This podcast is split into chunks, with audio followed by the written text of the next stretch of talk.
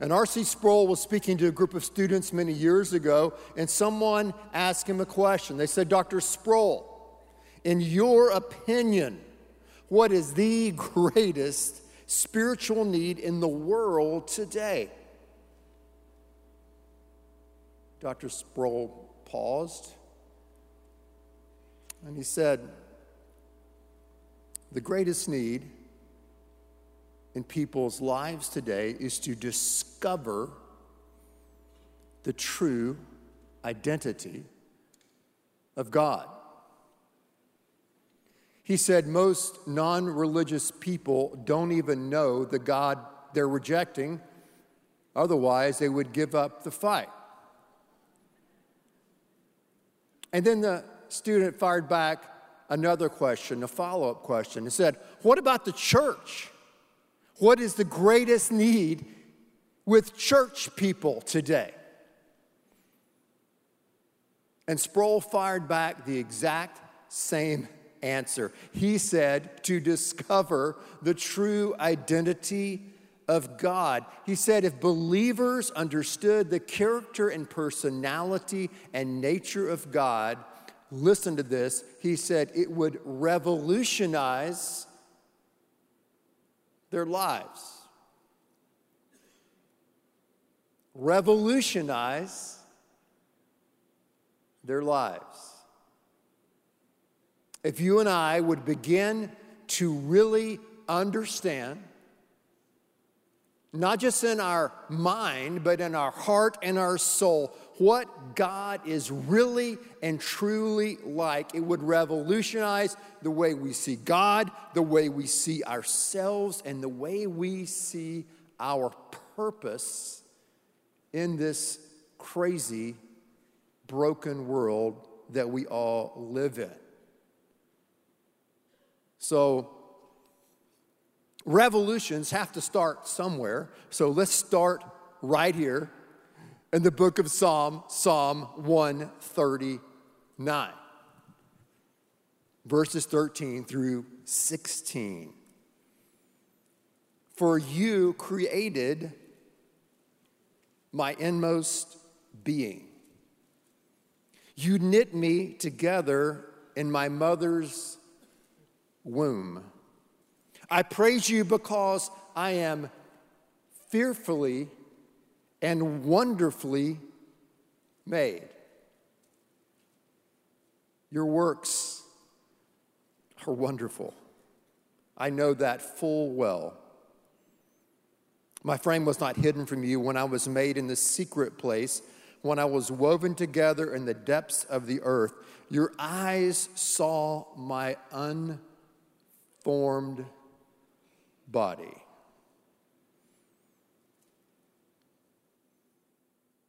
God knows everything. God knows you. God is everywhere. God is with you everywhere you go. God loves you, and if you're in Christ, nothing can separate you from the love of Christ. He has a deep, abiding love for you.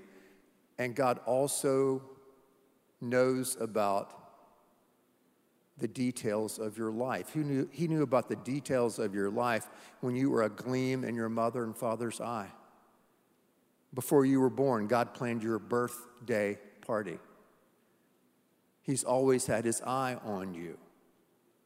He has made you, He has designed you in a holy and sacred way. You're fearfully and wonderfully made. Our bodies, what we can see outside when we look in the mirror, as we try to adjust, put on makeup, and do things to look our very best. But what we can't see on the inside. Listen to Bill Bryson, he says, Your lungs smoothed out. If they smoothed out, they would cover a tennis court. The airways within them would stretch nearly from coast to coast. The length of your blood vessels would take you two and a half times around the earth. And the most remarkable part of all is your DNA, right? Our DNA. You have a meter of it packed into every cell, and so many cells that if you formed all the DNA in your body into a single strand, it would stretch 10 billion, with a B, miles to beyond Pluto. Think about it. There's enough of you to leave the solar system. You are the most literal sense, in the most literal sense, you are truly cosmic. You are designed by God. You not only have designer genes, you are designer, as the great Ric Flair would say, head to toe, custom made. Woo! Right? It's pro wrestling for those of you who didn't watch that great show.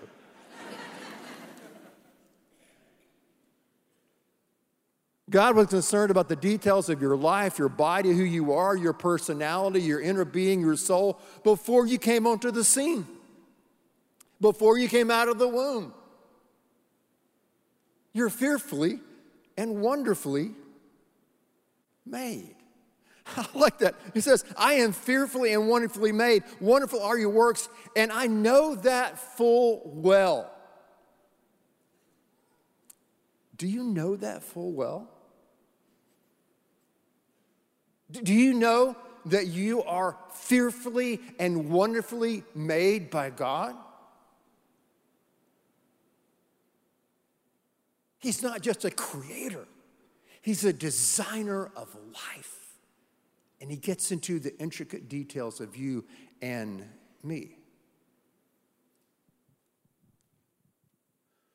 When I was a grad student, I lived a good part of a summer in Amsterdam. I know what you're thinking. It wasn't for that. That's another message. I was in Amsterdam, believe it or not, doing mission work. I was a missions organization, and, and we went there to try to get into conversations and talk to people and do outreaches to talk to them about God and to share the gospel with them. I, I'm serious. So that's what I did. You know, day in and day out. I can remember going, if you know, even back in, in the 80s, drugs and everything, prostitution was legal by the government in Holland and Amsterdam. And I can remember going out to an outreach. We'd have these dramas we would do in the streets, and then we'd try to present the gospel. But the whole streets smelled, you know, like, you know, marijuana. It did.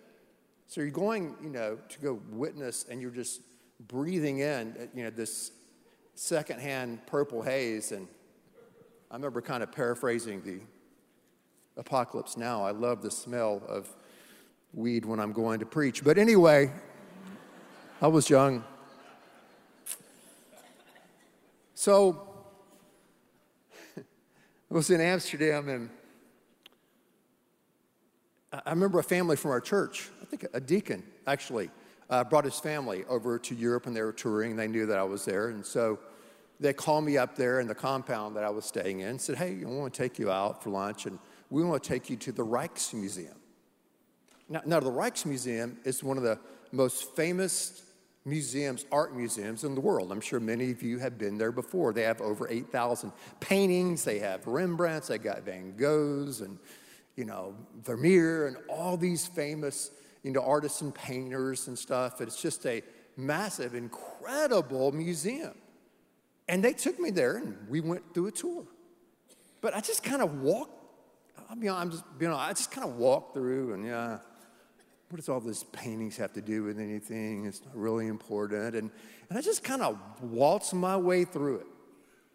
I didn't appreciate it at all. It was great to see the folks from Houston, someone you know.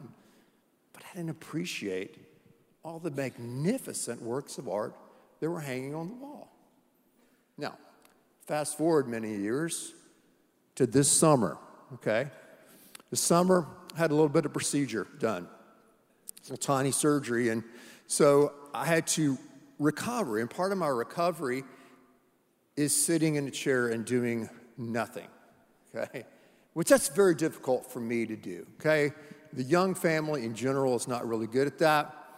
Uh, some worse than others, they'll go on unnamed, but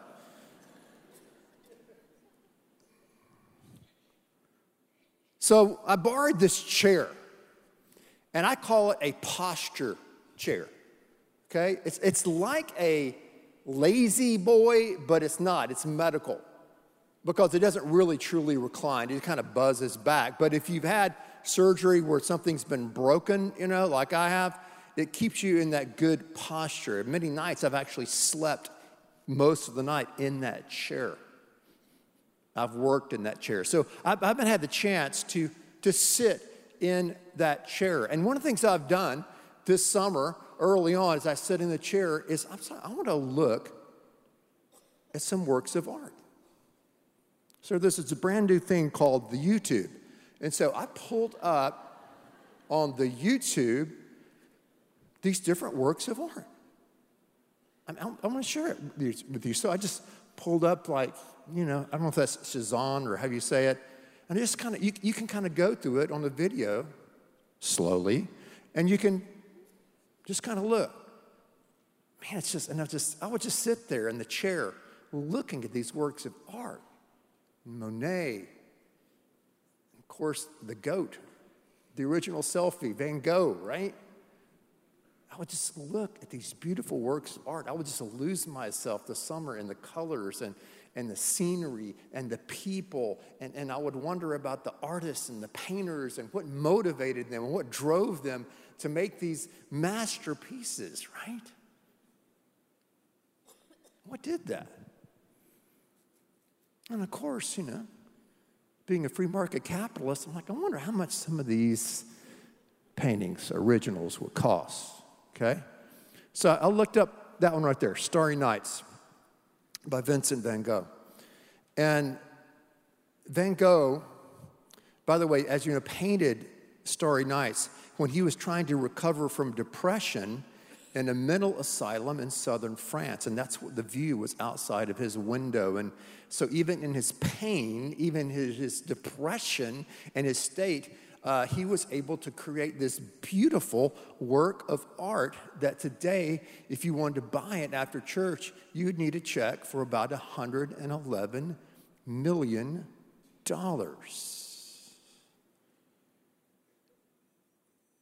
If you want to buy the Mona Lisa, you may want to call Elon Musk. It'll cost you well over a billion dollars. Listen,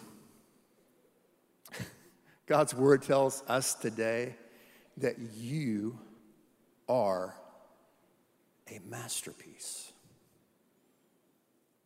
You're, more, you're worth much more than Mona Lisa, much more than an original Monet, much more than Starry Nights, much more. You were made and designed by, by the creator of all reality, the artist of artists who made all these artists and gave them their ability to create and to reflect this art. God designed you. You are beautiful. You are fearfully and wonderfully made. Do you know that? Do you know that?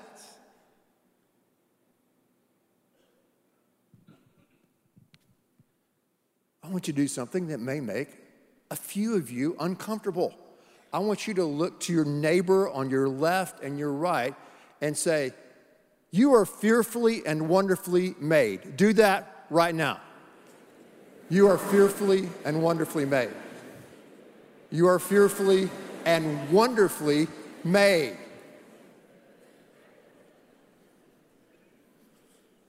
All right, enough. I didn't say talk about Barbie and Oppenheimer, just fearfully and wonderfully made.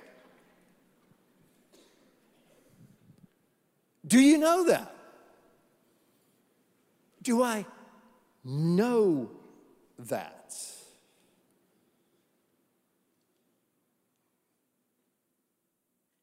Listen, it's, it's not about self esteem. I want my kid to have good self esteem. No, it's about God esteem.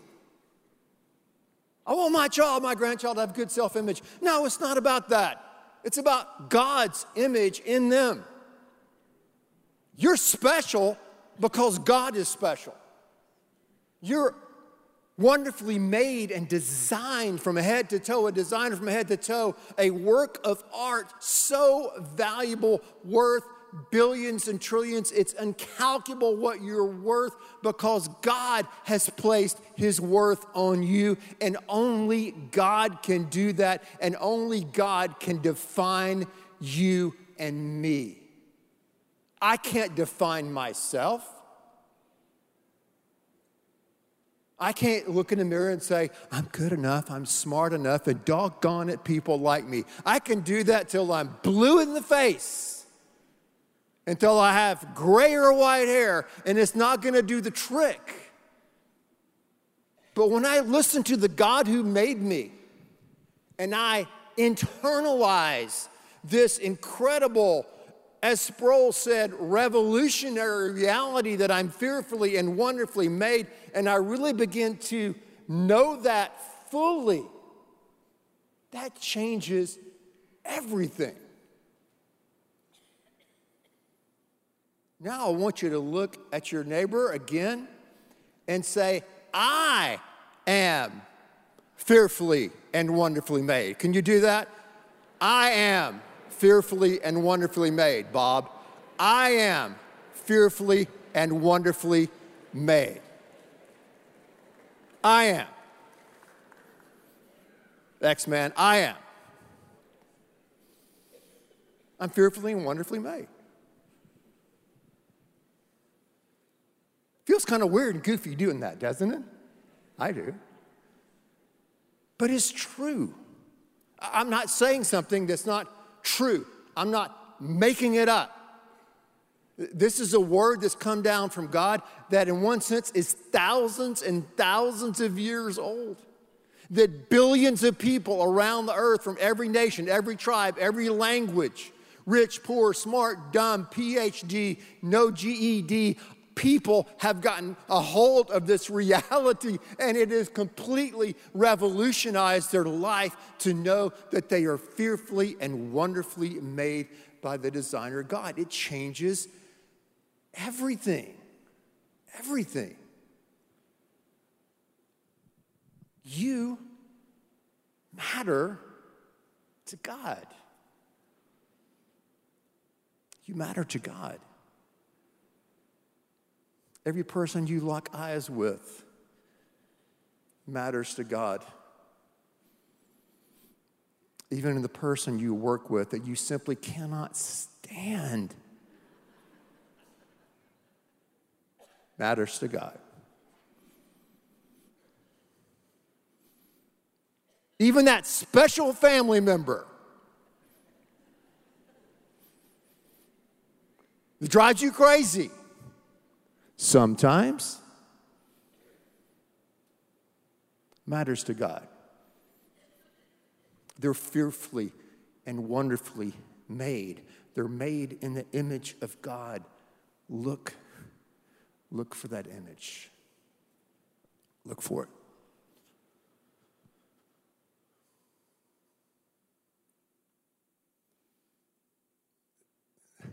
It takes time, doesn't it, for these, these truths to get into us. Does me. You know, for better for worse, I've been a, a believer, a Christian for a long time. A lot of you have. But it takes time. You got to put it in our minds over and over again. When I was in high school, uh, getting ready for a basketball game, I would go into my room. I had a stereo in my room, big old 45 and I would listen to the Beatles. And it was not the 60s, but Beatles, the best group of all time. Okay, so I would listen to the Beatles over and over and over and over again. That's the way I would get my mind calmed down to transition from schoolwork to getting ready to play basketball. I am the walrus, cuckoo, kajube. But I listened to it.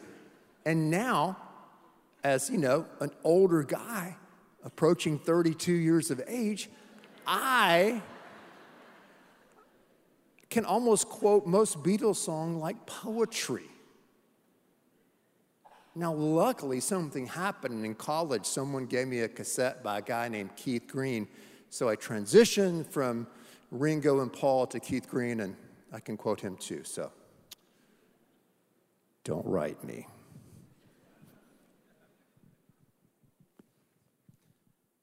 So check it out. The revolution for you and I begins in Psalm 139. Let's look, look at verses 16 through 18.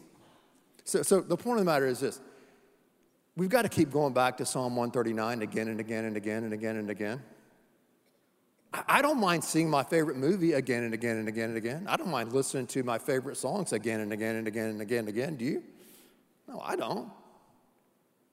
Then it gets inside of you. We, we have to go to this passage again and again and again. This is a song, by the way, Psalm 139. I don't know the tune and the melody. You know? It's in the Bible. It's probably country western. But anyway, verse 16. Check it out. Look what else he says. He says, All the days ordained for me were written in your book before one of them came to be.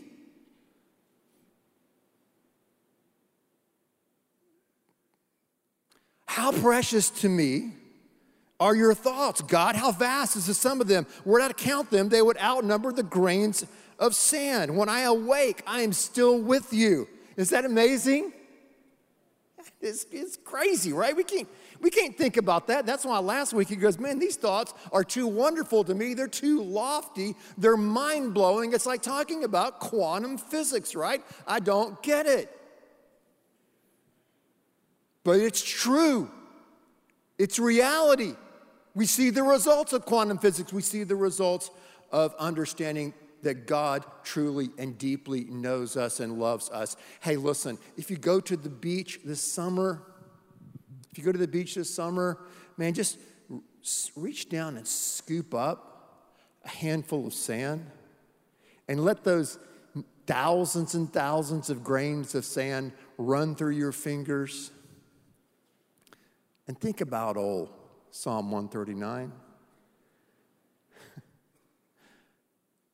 Think about that God's precious thoughts to you outnumber all the grains of sand on all the beaches around the entire world?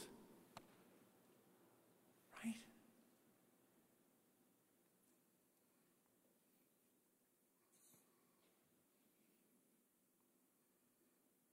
All my days are ordained. God knows how long I'm going to live. He knows when I'm going to go be with Him. He has all my days, in a sense, planned out.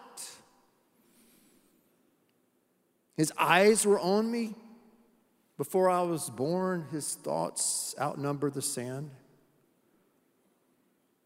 We're fearfully and wonderfully made. listen, this is this is what God says. You're fearfully and wonderfully made. I know it well. God's thoughts to me, not in a narcissistic way, outnumber the sand. That's how much God loves me. That's how much God loves you. God values you deeply, deeply, personally, intimately. He designed you before you even came on the scene. Only God can define you. Only God can truly say who you are and who I am. We have to trust what God says about us, not about what others say about us, uh, or about what our emotions or feelings are telling us about ourselves. We have to trust what God has said about us. I'm going to take God's word over my fleeting roller coaster emotions. I'm going to take God's word over my circumstances. Only God can define me. My past doesn't define me. My vocation doesn't define me. My hair color doesn't define me. My nationality doesn't define me. My race doesn't define me. God defines me. God says, You're fearfully and wonderfully made. And as I look around, He made a lot of us different. And that's a great, good thing. But we're all made in the image of God.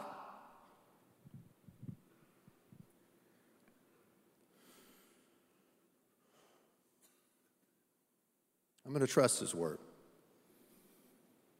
I know who God is and I know who I am because God tells me who I am. I'm fearfully and wonderfully made. I'm a masterpiece. I'm an original. I am unique. You're unique. You're an original. We're a masterpiece. But check this out. We're not simply meant to be hung on a wall in the Louvre, right? No, look at the parallel passage, just this one verse, guys. Relax. Ephesians 2:10. Okay? Look at this. There's something for us to do. For we are God's handiwork.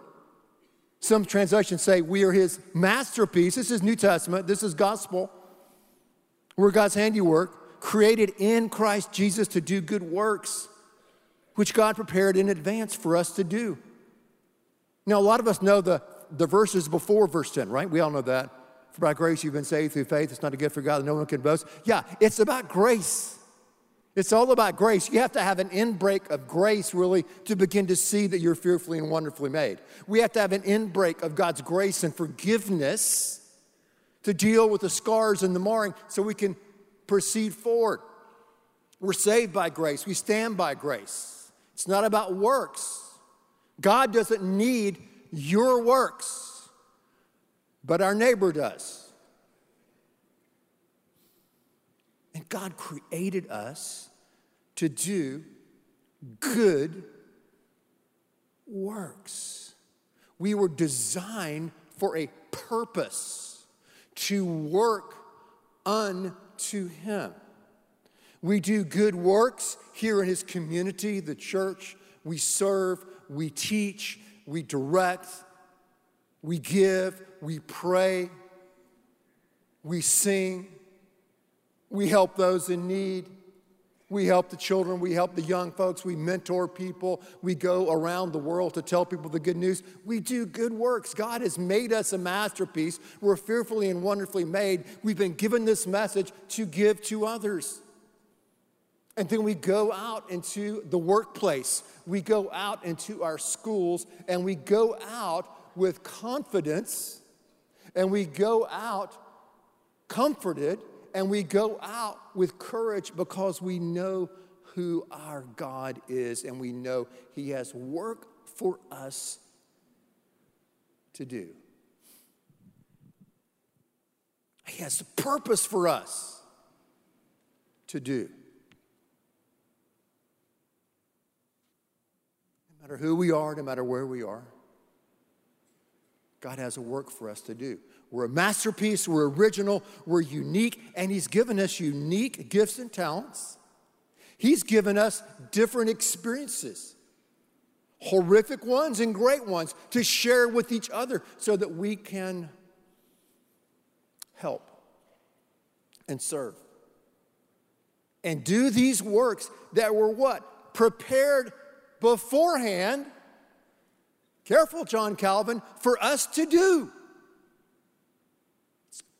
It's, wild, isn't it?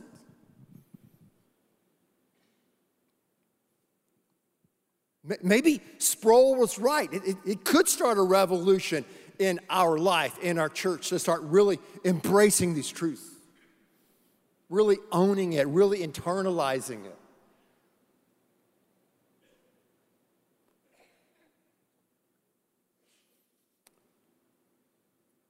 confidence, comfort, courage to face whatever is on your plate right now because you know who God is and you know who you are.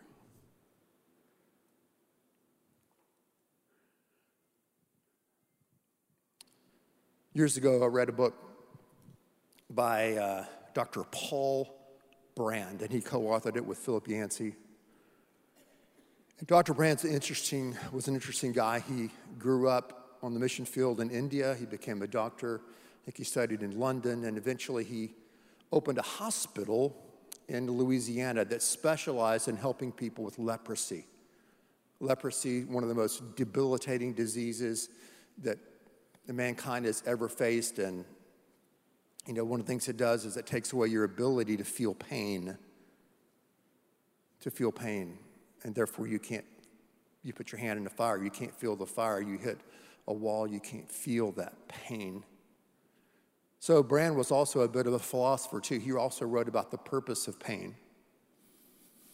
But a story about Dr. Brand is he was helping a young man who um, his face had been just greatly disfigured by the leprosy, and he was working on his hand, and he wanted to do some surgery on his hand, and he was joking with the young guy, and they were talking to a translator because he didn't speak English, and so Dr. Brand put his arm around this young guy and said, "Hey, you know, I can't do anything about your face, but uh, I think I can help your hand." And he goes, you know, us guys, we really don't care much about our face and stuff like that. You know, we, we're going to be okay. And the young man started to, to sob. He started to cry. And Dr. Brand said to a translator, What, what did I say? What did I do? Did, did I say something wrong? I was just joking. And the translator talked to the young man and said, No, you didn't say anything wrong at all. He said, The young man said, Before I came here, no one had ever touched me for years. Years. After working with lepers his entire life, the title of his best selling book was Fearfully and wonderfully made.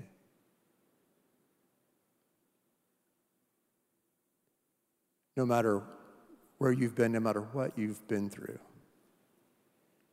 how marred, how hurt,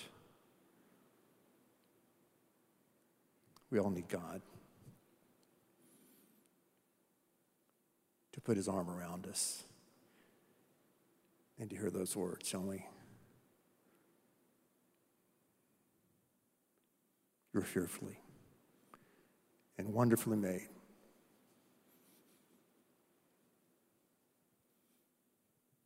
And just like that sower you see up there, we've got work to do.